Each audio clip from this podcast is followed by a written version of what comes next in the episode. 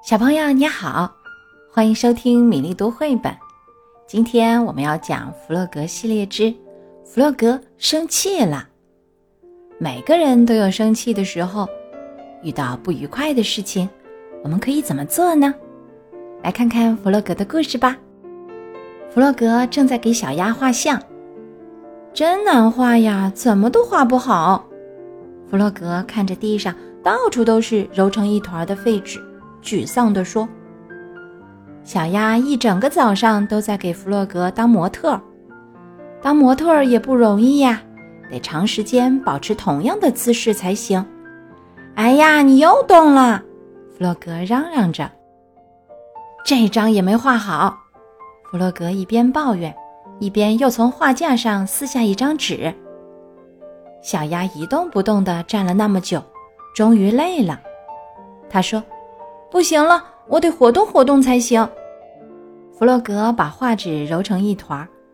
为什么我就是画不好呢？他生气地说。他失望地坐下来，用力地捶打桌子，冲着小鸭说：“我真的特别想画一张很像你的画儿。”这话你已经说了一上午啦。小鸭说：“我一直尽量站着不动，可这真不容易。现在。”能让我看看你画的画吗？不行，弗洛格想都没想就拒绝了。为什么不行？小鸭问。因为画的不够好，弗洛格气呼呼地叫道。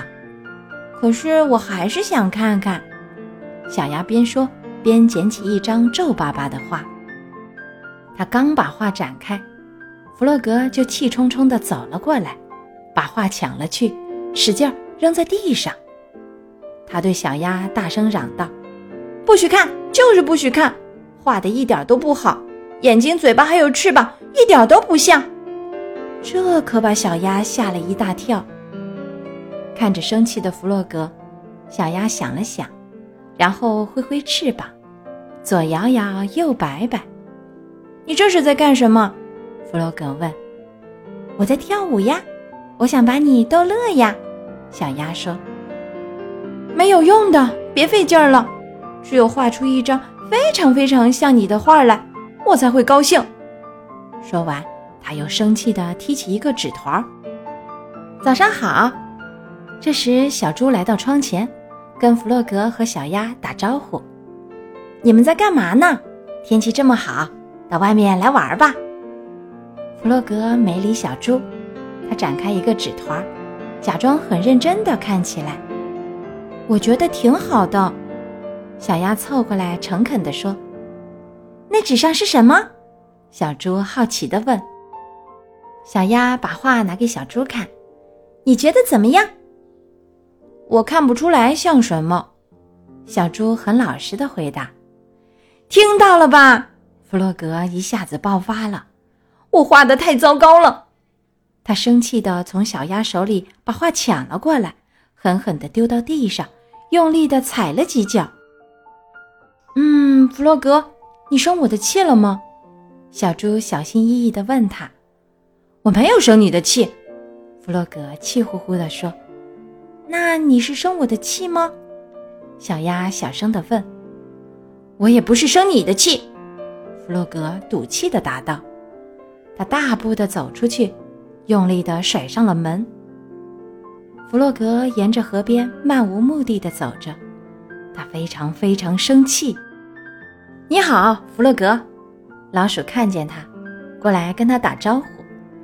你今天不开心吗？是的，我很生气。弗洛格说。生谁的气呢？老鼠问。嗯，生我自己的气。我想画一张特别好的画，可老是画不好。这时。小猪和小鸭拿着画走了过来。小鸭说：“可是我很喜欢这张画呀。”弗洛格惊讶地问：“为什么？”“因为是你特意为我画的。”小鸭把画贴在胸前。小鸭说的对，小猪安慰他说：“你还记得吗？有一次我们烤蛋糕忘了放糖。”结果那蛋糕可难吃了，我记得。那是我们第一次烤蛋糕。老鼠拍拍脑袋，笑着说：“其实那蛋糕挺好吃的，因为后来我们把糖撒在上面了。对，我还连着吃了两块呢。那个是我们自己亲手做的。”弗洛格终于想起来了。老鼠赞叹说：“你看，你把小鸭的嘴画的多美呀！我的脚的颜色也涂得好。”小鸭说着。翘起它那黄色的脚掌，看，还有阳光照进窗里，多美！小猪指了指画。